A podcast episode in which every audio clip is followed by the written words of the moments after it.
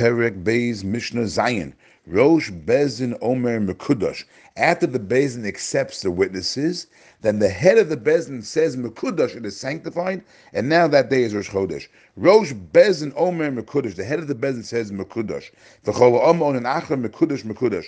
And all the people that are there respond twice, Mekudosh Mekudosh. It is sanctified, it is sanctified. The Rav explains where this all comes from, because the Torah says, Hashem B'nai Yisrael. And Moshe is the one who led the The bezin, so the Torah is telling us that the one who leads the Bezin is the one that declares Rosh Chodesh.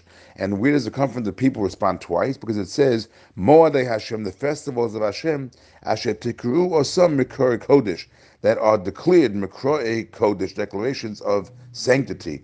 Now, Osam is does not have a Vav, so it can be written as Atem, you, plural. Ato is you singular, Atem is plural, referring to the people. They're the ones who declare it. And it says Mikroe Kodesh, declarations is plural. So you got to say it twice.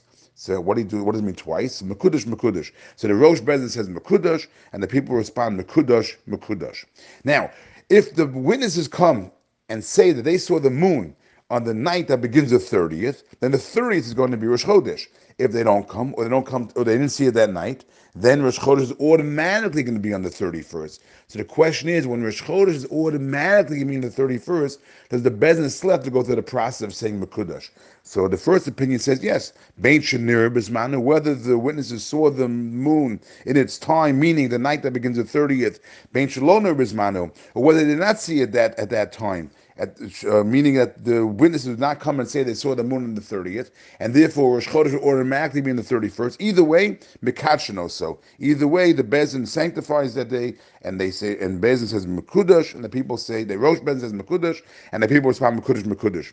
Rabbi Lozer, Rabbi Tzadok, oh no, Rabbi Lozer, Rabbi Tzadok says not true.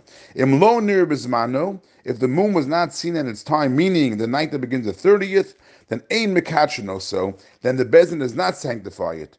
Why? Because it was sanctified already in heaven, meaning that it's automatically be Rosh Chodesh. Because if witnesses don't say they saw it on the night of the 30th, then the 31st is automatic. Now the Rav says also that according to Belazar Rebbe Tzadok, there is no biblical obligation of Kiddush HaChodesh to go through the process of actually declaring Rosh Chodesh.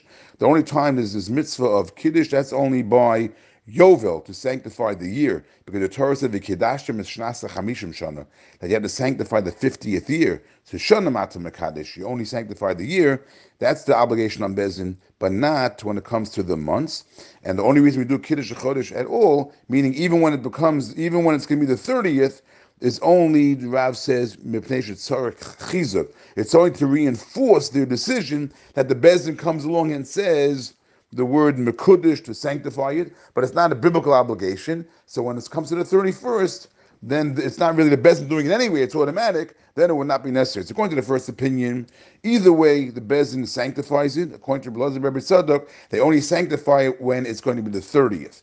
And in fact, the Rav ends off, the halacha is like a Belazar Rebbe Tzadok.